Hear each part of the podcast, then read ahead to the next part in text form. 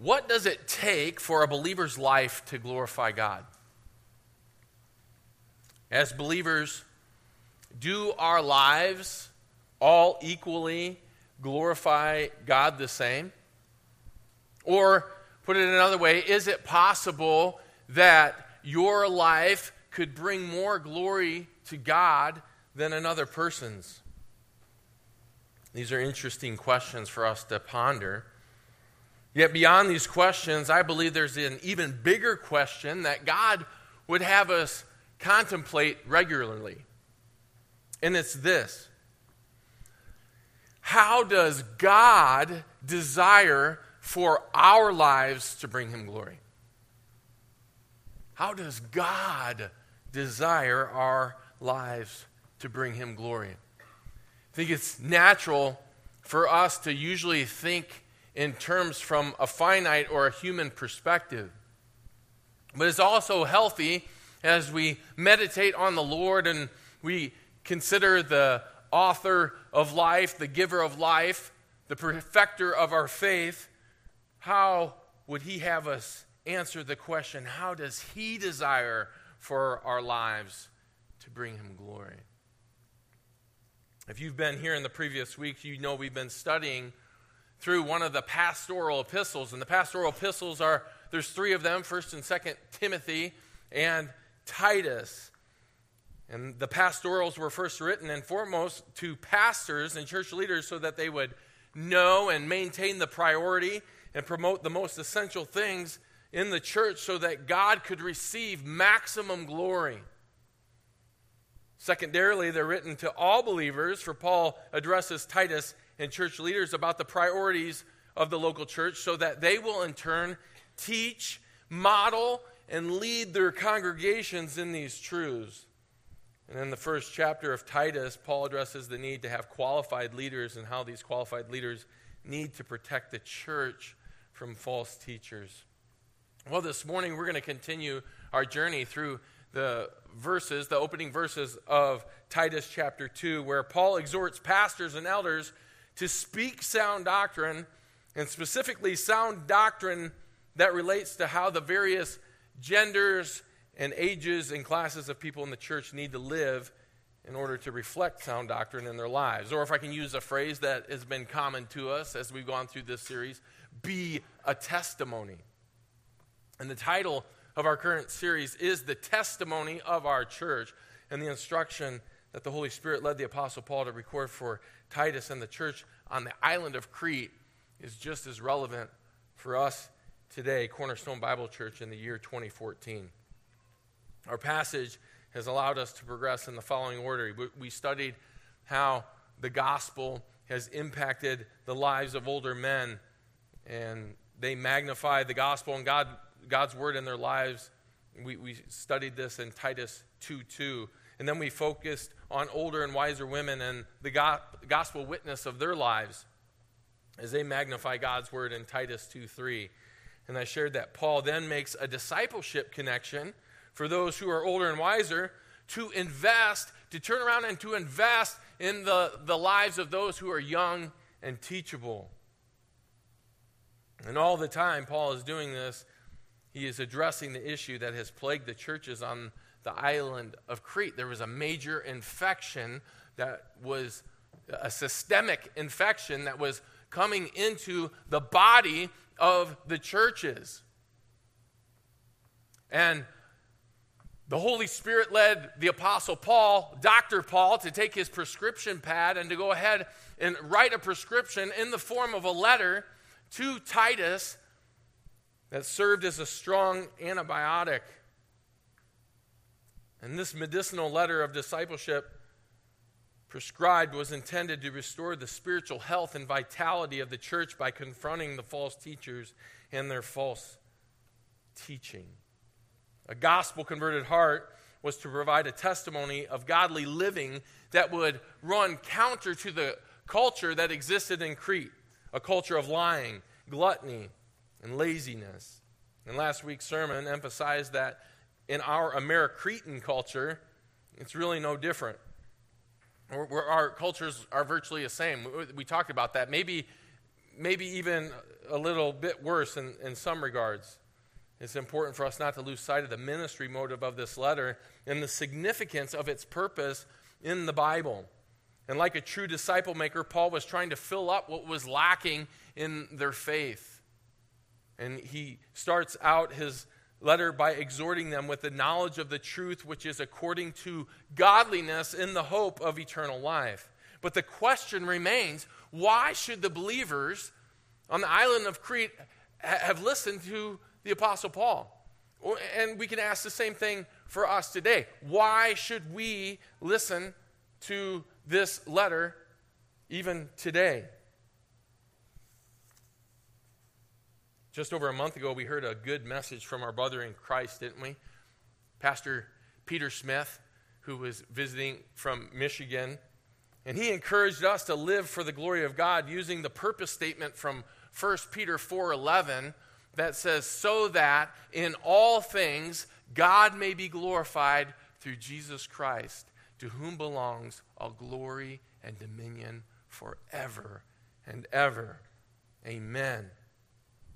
And if I can repeat the question that we started the message with How does God desire for our lives to bring Him glory?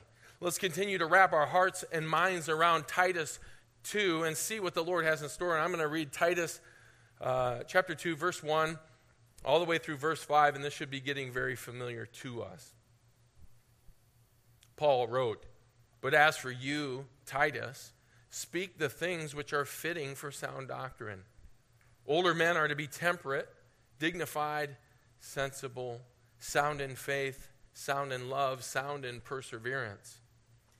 Older women likewise are to be reverent in their behavior, not malicious gossips, not enslaved to much wine, teaching what is good, so that they may encourage the young women to love their husbands, to love their children, to be sensible, pure, workers at home, kind, being subject to their own husbands so that the word of God will not be dishonored.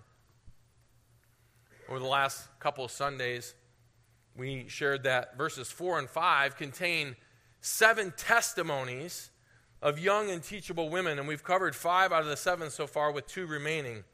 And we don't have time to review them, but they should be listed in your bulletin. I hope that they are are all the testimonies uh, listed in there for you. Fantastic. Thank you, publishing team, for being on top of it. And our sermon proposition has stood firm throughout our entire journey through this passage. Our teachability allows the gospel and God's word to be magnified in our testimonies. God receives glory when he saves us, and God receives glory when he sanctifies us. And we cherish the grace and the good news of the gospel that has allowed us to have an established discipleship relationship with Christ as we follow him and learn from him. And in Christ, as disciples, we are really humbled and brought low as we see our need to be teachable. And it doesn't take us long to realize just how little we know. Yet over time, the Word of God instructs us and informs us so that God's word is magnified in our testimonies. And let me share an example of how our current passage uh, demonstrates that our teachability allows the gospel and God's word to be magnified in our testimonies. God has called every believer in the church to be sensible, according to this passage. Doesn't matter, leaders, members, young women, older women, young men, older men, Across the board, God saved us so that we can be sensible and give Him glory. And the Bible makes it clear that His ways and His thoughts are so much higher than ours. And they are. And we read about that in Isaiah 55. And due to our sin nature, both pre salvation and post salvation, we can be foolish and insensible. And through the gospel, we're enabled or empowered to live sensibly and sober minded. And this magnifies the gospel in our testimonies. All of us have been saved. And even if you've only been saved for a short amount of time, you've seen how God's work in your heart has changed you to become more sensible. It has led you away from sinful relationships. It's led you away from, it's made you sensible about sinful temptations. It's led you away from reacting in a sinful manner in some situations. And I even think about my wife's testimony when you came home from high school summer camp and your mom asked you to clean the kitchen floor. And there was a war that was waged in your mind. You, she became sensible. And she, she knew that that was what God would have her do, and, and you responded accordingly. Or maybe it's God makes you more sensible and sensitive to the types of jokes that you might care or the conversations that you might get caught up. Every single person in Christ can share ongoing testimonies of God saving them from their ins- being insensible and helping them be sober minded and prudent. And this also magnifies the gospel and brings glory to God. Now, we also grow and mature spiritually when it comes to being more sensible. As we study God's Word, as we see the commands of Scripture, as He guides and directs us, He is sanctifying us and He is growing us and He's maturing us in becoming more sensible. We develop an increase in our understanding of what it means to be more sensible. And this allows God's Word to be magnified in our testimonies also giving him more and more glory. And we'll discuss this in greater detail when we look at the purpose statement at the end of verse 5. But for now, we need to focus on our next testimony in the text. Testimony number six is this Young teachable women learn to be good workers at home. And some of you might be doing a double take right about now because you're saying, wait a minute, didn't we cover that under testimony number five? And my answer to that question is not exactly. Last week, under testimony number five, we addressed the sensitive topic of young wives and mothers potentially working outside of the home. And if you weren't here with us, you can go ahead and listen to that message online. It's available. But we spent additional time on this because there are so many factors to be considered. And this is why we looked at the exegetical aspects. We looked at the cultural aspects, if you recall, before we looked at the MO, before we looked at the motives behind making such a decision. And we arrived at the conclusion that a Christian wife and mother could work outside the home, but the probing question to answer is should she work outside of the home? And I was trying to think of an illustration that m- would, would help uh, shepherd our understanding and provide both the wisdom and the probability of God leading a wife and mother to work outside of the home. And I think I have one. God gifts some believers with the gift of singleness, which is a wonderful gift that enable, enables single believers to serve the Lord in some very unique ways. And if you're single and right about now you're saying, I don't really think that my singleness is a real gift, well, then there's a very good chance that He didn't gift you with the gift of, of singleness. The point that I want to make is that the gift of singleness is the exception, not the norm. The norm is for most of us to get married. And the same is true when it comes to wives and mothers working outside of the home. It's the exception, not the norm. Or I could even say that it's not ideal in most cases for most women. God gifts certain women with the bandwidth and the ability to excel in their care of the home even while working outside of the home. It's a gift. Again, this is where seeking counsel and being sensitive to your conscience and the Holy Spirit's leading will bless you in great measure. When we finished the sermon last week, I shared this week, testimony number six will allow us to focus our attention on learning to be good workers in the home. And depending on your translation that you use, whether you use the ESV or the NASB, that word that immediately follows workers at home is either going to be translated um, kind, which it is in the ESV and the NASB, or if you have a King James or New King James version, it's going to be translated good. Okay? And can, the, the Greek word is agathos, which is where we get the English name Agatha. And the Greek word actually means kind or good. And so both translations work. Commentators, however, are split on whether this adjective is meant to stand alone or if it should be paired together to, to describe workers at home. And so, in an effort to stay faithful to the text, I kept it as its own testimony because it's possible that it could be independent. And those who take this position have some logic to their argument. The biggest argument being that Paul's emphasis on good deeds, which is a prevalent theme in the book, provides enough cause for it to be translated good in some of our English Bibles. The argument against, of course, is that there's no good reason why it couldn't be translated kind, which would also be a legitimate translation. And there are two primary reasons why I believe good should be paired with workers at home. And these should also be listed in your outline. And the first reason is this it exalts the gospel as a woman's converted heart embraces God's role while resisting the temptation of the curse. The wide in, uh, widespread impact of feminism in our culture only continues to grow stronger. And nothing disturbs this movement more than to hear someone advocating, uh, any person advocating, even God Himself, that wives and mothers are predominantly called to be good workers in the home. As we say in the South, den is fighting words. Okay? Those are, those are they're not going to be pleased with that. They're not. We shouldn't be surprised by this because we see that it is a consequence of the fall in Genesis 3:16. The woman or to the woman God said, "I will greatly multiply your sorrow and your conception and pain you shall bring forth children. Your desire shall be for your husband and he shall rule over you."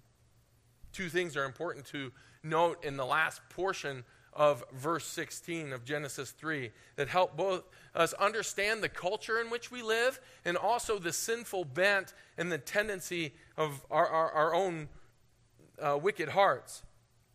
A consequence of sin is that women will desire to usurp the authority of men. They are, due to sin, going to rebel against the authority of men, whom God designated to rule over women. But men and women both suffer due to the fall, and I want you to see this. Women will rebel against being submissive, which really features, and, and, and we see this uh, just with the demands that come through the movement of, of feminism. It's really the heartbeat, while men will suffer from being passive in their leadership and I've shared this with some before, but when Victoria and I first moved here, we were engaged in conversation, and Victoria has a Russian background, and so she was sharing a little bit about her culture. And we were talking to one of the young single gals in the church who was sharing a little bit about Asian culture, and uh, really just, we were having a good time just talking about different things. And she said that there um, are some in Asian cultures that view um, males as being Pams. Um, and, and so Victoria and I just kind of looked at each other and we were just like, what's a Pam? You know, we, we didn't know. And she went on to explain that the acronym stood for Passive Asian Male. And that as a result of uh, well, at that time, I think the discussion was talking about just even men, some men in the cu- culture um, being passive in terms of leadership or, or, or being assertive. And so um, it, it was an interesting conversation, and I remember it very well. And my mind um, was thinking, even as she was sharing that, that this seemed true of so many cultures, so many cultures across the board. It's common for men to lack the desire to lead in general due to the fall. And I remember even thinking, it's, it's not a passive Asian male. A Pam is the passivity of all men. It is. That's what it stands for. That due to our, our, our sin nature, that we, we don't assert ourselves in terms the way that God would have us assert ourselves as our leadership in the home. And when we do, uh, in our sinful bent as we do in our flesh, it usually is translated in lording our authority over a woman, which gets interpreted as what? Chauvinism. And so, due to the fall, you have feminism and rebellion on the female side, and passivity and a lack of leadership, or in some instances, chauvinism on the male side. And a gospel converted heart saves both men and women from these things. It frees the woman of God from feminism and self promotion so that they're enabled to give God glory according to his plan and his purposes. And the second primary reason I believe good should be paired with workers at home is this it complements the role that God has clearly outlined for women in Scripture in loving their husbands and their children. Recently, I had a conversation with Chris McGrath's parents, and Chris says hello to everyone, extends his greeting. And we were talking about a number of things, and uh, it's just always good to touch base with them. Such a sweet, uh, godly family. And I had a chance to talk to Chris's dad, and then I talked to um, Julie McGrath, Chris's mom, shortly after that. And I was really grateful because I was able to talk to her. She leads the moms ministries back at the church, so I just thought it'd be, it would be just seize the opportunity to pick her brain a little bit about women being workers at home. And she began to just talk to me about a bunch of things over, over the phone, and I couldn't even capture them all. And I said, Julie, would you, would you just email me some of those thoughts? This is really good. I didn't want to lose it. Here's what she, she said The Bible gives us no hard and fast rules about whether a woman should ever work outside her home. However, I do think that we have lost our appreciation of the vital and eternal significance of our homes. I think that would be where I would focus the beauty and the vital and eternal significance of what happens in our homes on a daily basis versus a debate about whether or not a woman should be employed at any point of her life. Here are a couple vital things that a woman brings to the life of her family when she stays at home the gift of security and a haven for all. Over and over, my family has talked about how much they love our cozy home. And when they have been able to find words, my kids have expressed how comforting our home is. It's not so much about the furnishings as it is about the tone of things. Mom sets the tone of the home, and it is my privilege to set a tone of warmth and love. I always tell the moms, and she's making a reference to the moms in, in mom's ministry in our church. Only mom will light the candle in your kitchen. I also do my best to keep the peace and address the discipline issues. There's enough fighting outside the doors of our home. In our home, we are safe and we are loved. Such an encouraging testimony. She also shared this quote, although I'm not sure who wrote it. It says this A household which is transformed into a good place for both grown ups and children to live in is the only household worth calling a home. The supreme art of living together is the art of good human relations. And if you, by God's grace and by discipline, can create a harmony in your home, which makes it a delight to live in, you are an artist as surely as if you wrote a great book, painted a beautiful picture, or composed a heavenly piece of music. And we want to esteem our moms who labor in love in the home. And this is why it is good if you're a single guy or if you're married without children to see the significance of what takes place in the home. Wives and mothers are the only ones who can fulfill this God ordained, God ordained role. They're the only ones. God has specifically gifted.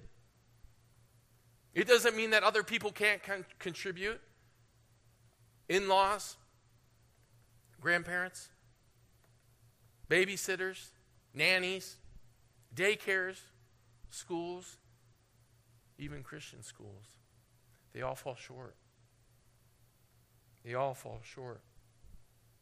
God has gifted women and the, the, the workers at home to have that impact. They, other people might be able to contribute, but only the woman has the, the ability to complete it. Only in her can the fullness of it truly be um, developed. And so, practically, what does this look like? Well, uh, there are some books that are good resources, and I actually brought them to the office with me, and then I usually like to bring them up and hold them up. So you can pretend I'm holding them up right now. But there's three book titles, and I want to mention them so that you have them because they are fantastic resources. They make great discipleship resources for single or married women and husbands. They will bless you by blessing your wives. And the common book that I think everybody in this room would already be familiar with would be An Excellent Wife by Martha Peace. Okay? book that many of you may already own. There's another book called A Woman After God's Own Heart by Elizabeth George. The Mother at Home by John Abbott. And so I, I, share these with you to let you know that there have been entire books that have been written. So th- there's no way for us to, to, to possibly cover in completion or in entirety what it's going to look like practically in the home, but I do want to give it my best effort. And so, if you'll turn with me, I want us to look and, and spend some time in Proverbs 31. Please turn there with me if you have a copy of the text. And some women aren't encouraged by Proverbs 31 as they sometimes walk away feeling guilty because they feel like they don't measure up. And ladies, I, I want to qualify the fact that all of us fall short of the standards of wisdom set forth in Proverbs. The gospel, however, brings hope. Our perfection is in Christ, who has atoned for our sins and failures and has given us the very own virtue of his righteousness so that we can stand before God unashamed. And remember that God accepts you based on who? Based on Christ, right? Based on the work of Christ. It's not based on how good of a wife or mother you are.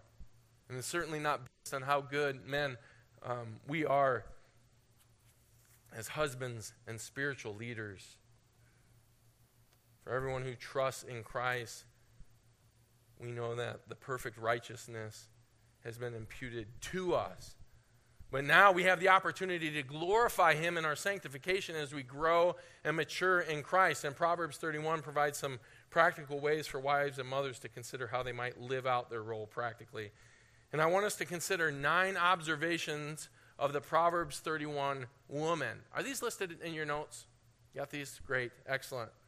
So I'm going to move through these fairly quickly. And uh, if they weren't listed, then we'd have to get them, uh, give you time to write them down.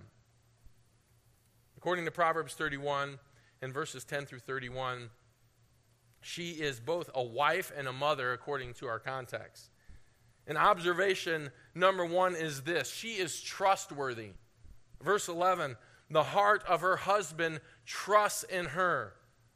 Her husband can trust her faithfulness to her marriage vows.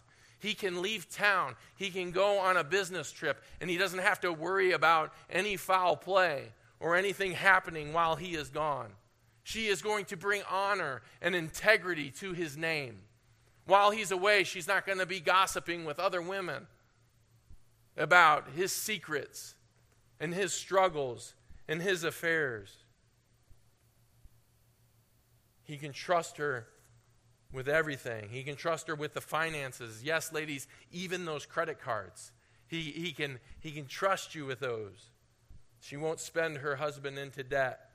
He can trust her oversight of the children and the entire household. Observation number two is this she is an asset. Verses 11 and 12, 11b through 12. He will have no lack of gain. She does him good and not evil all the days of her life.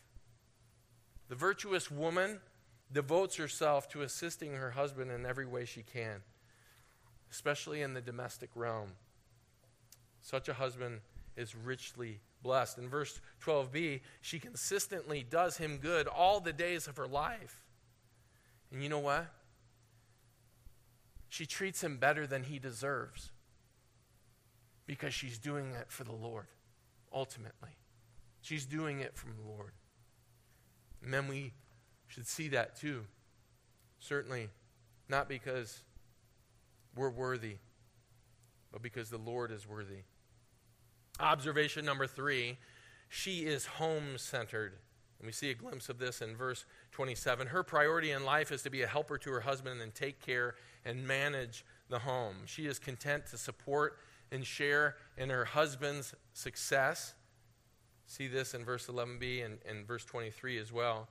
She ignores the screeching feminists who are, are crying out with a loud voice, saying that you're wasting your life and you're giving your life away and the opportunity that you have to make a contribution to the society in which we live. There's no greater, there's no greater contribution that can be made. There is no greater contribution that can be made. She emulates the Lord Jesus Christ by having a servant's heart. She doesn't need worldly achievement and accolades for fulfillment in life. Observation number four she is diligent. And the scriptures for you to reflect on are right there. She uses her time effectively. Verse 15a says, rising while it is still night. Verse 18b, and her lamp does not go out at night. She enjoys being busy and works with her hands in delight. And this isn't to say that she doesn't sleep, by the way, okay? It just means that there's a diligence, there's a commitment to, to, to taking care of the home. That even if it involves staying up late or getting up early, that her commitment is there. And Proverbs 31 shares the blessing of being organized and diligent. And though she is busy with many other interests, she doesn't cut corners when it comes to uh, feeding the family, um, preparing meals. She's willing to go the extra mile to, you know, I appreciate this about Victoria, just even to um, use uh, coupons and to um, travel a little bit further, maybe to, to, to get food that can be healthier, because we know that we all need that. She also ensures that her family is well clothed. And I'm thankful for that too, Victoria. Even though I noticed that I got a little Liam love right here on my sleeve. Okay? It's all good. It's all good. Observation number five she brings beauty and quality into her home. One commentator said this if you want to know what the world would look like without women, just go visit a single guy's place and watch how he lives when there's no women when there are no women around. Okay, that will that will give you a glimpse. All right, scary thought for some, for some, not all. We got we got some we got some dudes that can hang in, in the church too, uh, that, that are on top of it. But the encouraging wife goes beyond the minimum in dress and food preparation and home decoration. She tries to cook good meals. She tries to, to keep them healthy. She brings a woman's touch as she decorates the home and providing hospitality for both her family and for those who might visit as guests. She takes care of her outward appearance, including her clothes and her body, so that her husband can find delight in her beauty. Observation number six she is a responsible administrator. I call it forecasting. And women who grow in this, you know, just like the weather uh, forecasting, they can, they can see things before they happen, right? They're, they're predicting things that come. And that, that's, that comes as, as, really as you mature, as you grow and learn, you can, you can be a better forecaster, planning ahead for the needs of the family. And there's some other proverbs that you can check out uh, Proverbs 6, 6 through 8. 21 5 and 30 25 speak to this uh, speak to this she doesn't procrastinate her household is well run because of her careful management verse 15 and 27 featuring that she is sensitive to the unique needs of each of her children and is faithful to shepherd and discipline them when necessary which if you have young kids basically is all day long. All the moms with young kids are like, can we get an amen up in this piece? That is it. Amen. Yes, it's all day long. And I appreciate this so much about Victoria because she um, is, is, is faithful in disciplining uh, Lydia and Sophia. And one of the ways in which that blesses me when I come home after uh, a long, full day at the office, when the kids have been disciplined all day long, sometimes I get the blessing and the benefit of the peaceful fruit of righteousness that that produces. I'm not dealing with so much of the crying. And men, we, we can recognize this too. I shared this story with the elders. I came home from work one day and um, I, I, wanted to take Lydia and Sophia. They're in love with the pool right now. They love the water. And so um, shared with Victoria I was going to take them to the pool. And she said that would be great. Give her a little bit of, uh, of a break from them. And um, one of the first things that she has them do is take off all their clothes. And they're excited. And so their clothes just, they, and even Sophia, she, she takes her diaper off because she knows she's getting that swimmy diaper on.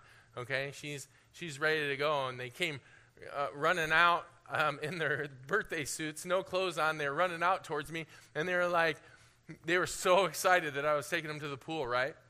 And they turn around to go to mama to get their swimsuits on. And I notice on their backside, both those two little rosy red cheeks on both of our children, okay? That, that, that let me know what, what, what t- took place that day. And, and, and yeah, um, but it's hard. It's hard. It's hard to spank your kids, it's hard to inflict that pain. It's not easy. And I want to encourage you, ladies who are so faithfully committed to disciplining your kids because that is going to produce fright. That uh, fright uh, that is going to produce righteousness and yield fruit. And, and, and there should be a healthy fear of mom and dad so. But, but, but i just commend you for doing that. And if you're someone I'll tell you, perhaps you, you, you, tend to be more like I am as a, as, a, as a mom, and you tend to give a lot more grace. Got to be careful there, right? Because kids will take that grace and run with it, especially when they don't understand that grace that's been given to them, right? We want to be faithful as we discipline our kids. Observation number seven her glory is in the home. Verses 28 and 29 are listed right there for you. She has devoted herself to her family. The greatest earthly blessing that she seeks, and you have to capture this, is her children's respect and her husband's praise.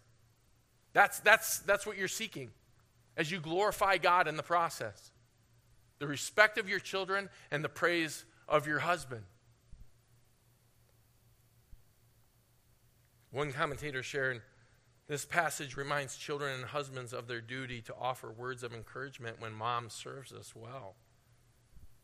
And the reality is that as sinners, men, we, we fall short. Oftentimes, we don't bring those words of encouragement. Not every godly wife will receive this kind of praise. And such a wife can take great comfort that her praise ultimately is from God as He watches down as he smiles down on, on watching you serve your family and by serving him and his purposes. Observation number eight her beauty is unfading.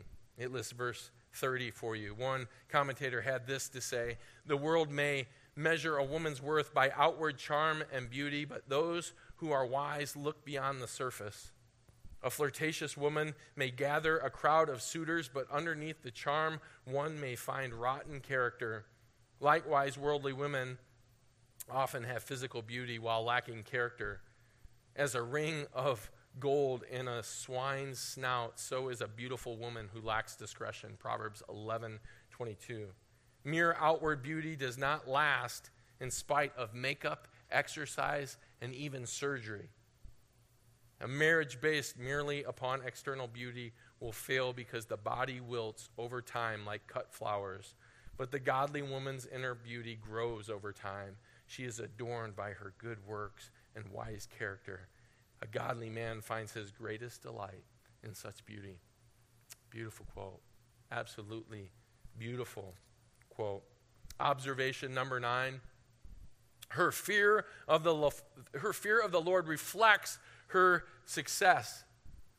Godly women understand that they don't su- succeed in their own strength, right? They're serving in the strength which the Lord supplies. And the book of Proverbs ends where it began. The fear of the Lord is the beginning of knowledge. But because of the fall, being virtuous does not come naturally to us. A woman may even be tempted to abandon her role or to embrace the flesh and to respond in a spirit of rebellion. But the woman who turns to God in faith is forgiven her sin and receives a new nature.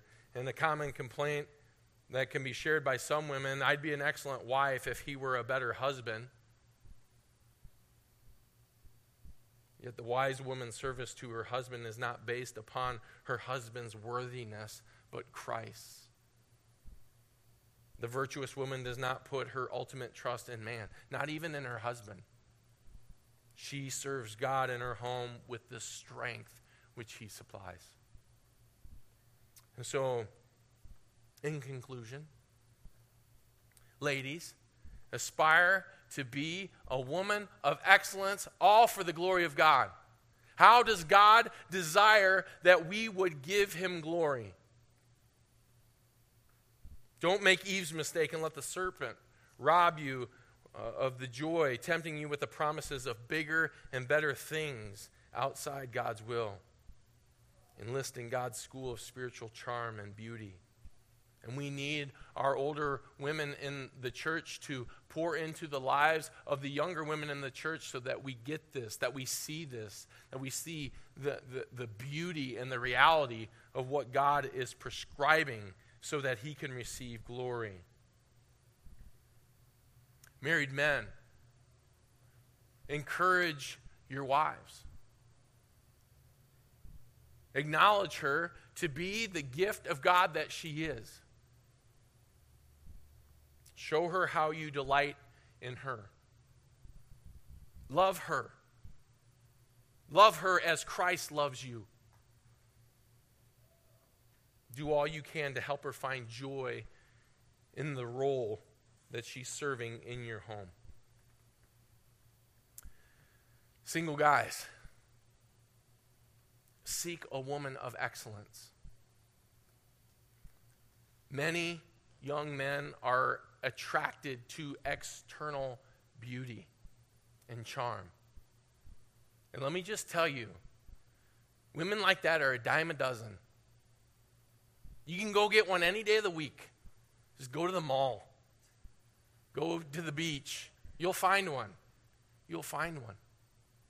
But a virtuous woman, she is a rare jewel. She is a gift. That's what, that's what it says. She is a gift. Proverbs 19:14. And I'm going to tell you this right now, and I want you to hear me loud and clear because it took God to, a while after dating according to the world standard for me to get this. You know where you're going to find her? You're going to find her serving in ministry. That's where you're going to find her. And it is going to bless you. And there's no better place. There's no better place. It's incredible. It's incredible. Well, I hope these observations of Proverbs 31 were a blessing. And again, there are entire books that have been written describing the roles of wives and mothers in the home. What a testimony it is. What a testimony that it is. And so countercultural to what this world teaches. That this is how, as a woman, I can give glory to God. It is powerful. It exalts the gospel as a woman's converted heart embraces God's role while resisting the temptation of the curse. It complements the role that God has clearly outlined for women in Scripture in loving their husbands and their children. Well, I want to share, and we'll conclude our time with the written story of a couple who faced the struggle of whether or not mom should work outside of the home, and they hit this head on. And I want us to draw our attention to the sanctifying work of the Lord as she shares what the Lord taught them and how she grew them in the process. And notice how her converted heart embraced God's role while she resisted the temptation of the curse, and how she found her true contentment in her role of loving her husband and children. This is what she writes. When I was a third year medical student and excelling, if someone had told me that in two years I would hang up the white coat for the apron of motherhood, I would have told them that they had the wrong girl. I worked very hard for my accomplishments and enjoyed my work. I became pregnant two weeks into my medical internship. I cried every day for the first couple of months. It wasn't because of the baby that was coming. I had always wanted to be a mother and was thankful for God's gift to us. Looking back, I can see that I was crying because I was mourning the loss of my career, my aspirations, and ideas of self worth. My husband and I struggled with how to balance a baby and a medical career. We prayed and we sought counsel from godly older women. Thank God that He put the perfect woman, perfect women in front of me who told me to let the medical career go, even on a temporary basis, and embrace caring for my child at home. I quit my residency four months after my daughter was born and have been at home since that time. God performed a miracle in my heart.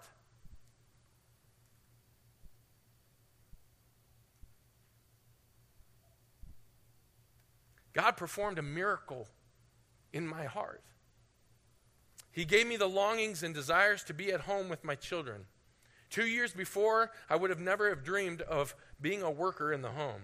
After my period of mourning, while God was changing my heart, I was so happy to be able to quit and so thankful to have a husband who was willing and more than happy to carry the burden of a single income family in Southern California. We will both testify again and again that this was the Lord's work in our hearts. She then describes uh, what she calls the five greatest blessings of being a worker in the home.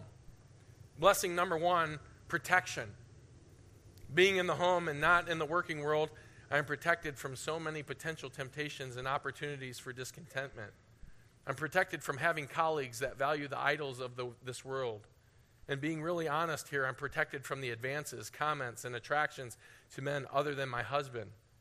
And I'm protected from the widely regarded ideas of what makes a person happy in this world.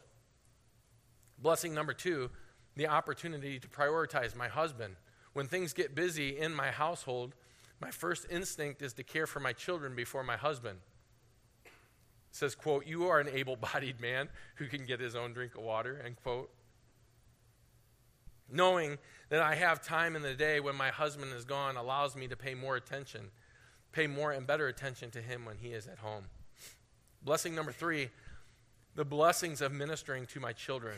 Every child comes out of the womb completely different with their own set of likes, dislikes, talents, and sin issues. I truly don't think I truly don't think I would intimately know the heart of each of my children if I wasn't with them as much as I am. I'm discovering that shepherding the heart of my kids is a marathon of a task that requires much patience, perseverance, and gentleness. This responsibility is daunting and overwhelming. How much more so if I had another responsibility outside my home? This area is where I have my successes and failures of the day. This is the area that requires the most diligence and patience. And it's also the area that is so quickly dropped when a family member, excuse me, becomes committed and busy. I speak from experience here. Blessing number four, the gift of being able to exhaust myself on what I love the most. Motherhood and running a home is more than a full time job. Most of my days begin at 6 a.m. and end around midnight.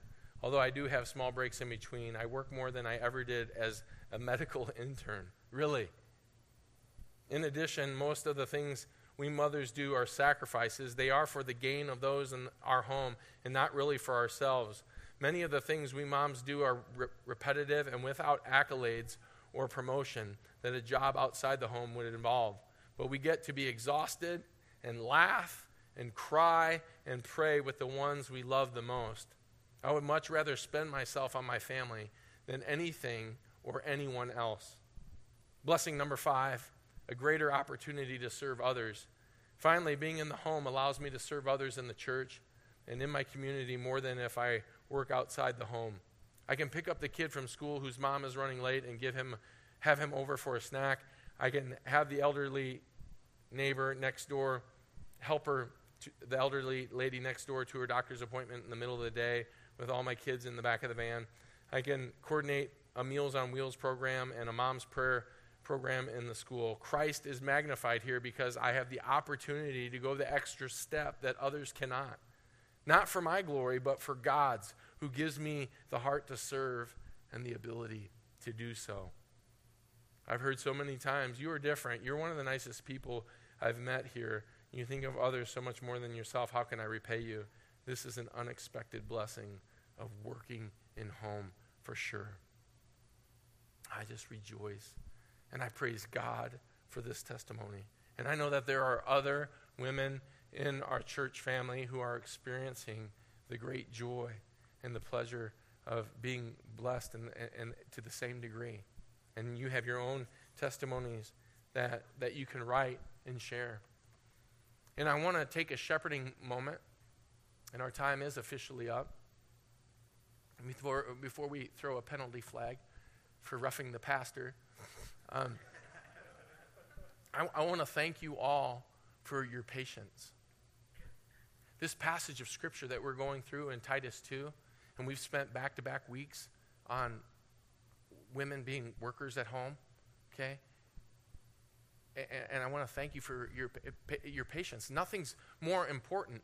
And to some degree, this, these last two weeks, and, really this series, since we started in Titus 2, just even talking about the discipleship component and our maturation and our testimonies in Christ, it, it, it is such an integral part of, of who and what Cornerstone Bible Church is going to be. This is us. This is our testimony. So I just want to thank you for your willingness to maybe we're not moving through the text as fast as you would like or would anticipate. And because of this, we want to draw your attention, and I saved this announcement for the end so that we could share this.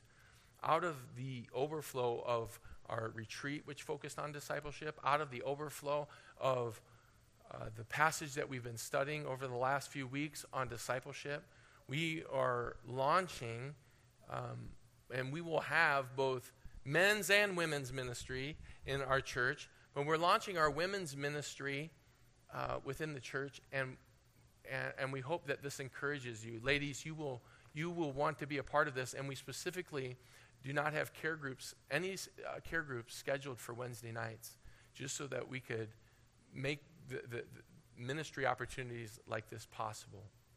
And uh, starting on September 24th, uh, a week from this Wednesday, just to give you a little bit of lead time, we're going to have outside speakers, some older women to come in. And our first uh, scheduled speaker is David Cummings' wife, uh, Pastor David Cummings' wife, Kim Cummings, who is going to come and and, and exhort all of you ladies on the theme of the year, which is biblical womanhood. And I think that you're going to be greatly blessed by that. And if you have any questions, there's some needs within some of the things to do just in terms of preparation. I would just encourage you. You can uh, talk to Michelle Yang. You can talk to Doreen Furco. You can talk to uh, my wife Victoria. And th- again, this is just the initial group of ladies that kind of is serving as a leadership panel. And if you want to get connected to the ministry and find out how you can maybe team up with them or serve in any way, I want to invite you to talk to them as soon as you can, and they'll be able to share more details. It'll be at 7:30 uh, p.m. Wednesday evening, a week from this coming Wednesday. All right. Please join me as I close our time in prayer.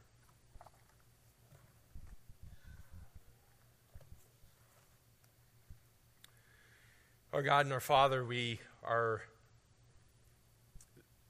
so thankful that we could even start our time together this morning by reading your word, praying, then singing songs of praise, and to ascribe glory to the reality and the majesty of all that you are. And Lord, I repent even of my own misguided thinking that somehow maybe I think that I know how it is that you want me to glorify you with my life. Instead of asking the question and being purposed to consider this from your perspective, how do you desire me to glorify you? How do you uh, desire and hope that other believers in our church will glorify you? And you provide rules and are purposeful and intentional in the way that we can do that. And I know my heart's encouraged. I'm not even a wife or a mother, but yet my heart can rejoice in seeing just the wisdom that you provide for them as they serve you and magnify the gospel, magnify what they've been saved for, and then also instructing them with your words so that the word of God can be also magnified in their testimony. We rejoice in you. We look forward to what next Sunday brings. And we pray, Father, that you would continue to use us, allow us all to grow and become more sensible. Have us consider ways that we can be serving in the church. I pray that you'll bless our time as we have Ministry One training. Um, without equipping hour this next hour that we would have the opportunity for ministry one training to bless those who serve our children and make disciples with our youngest in the church. Again we thank you for this time. We commit it to you. We look forward to seeing how it impacts us as we continue to walk with you. We ask all this in christ's name. Amen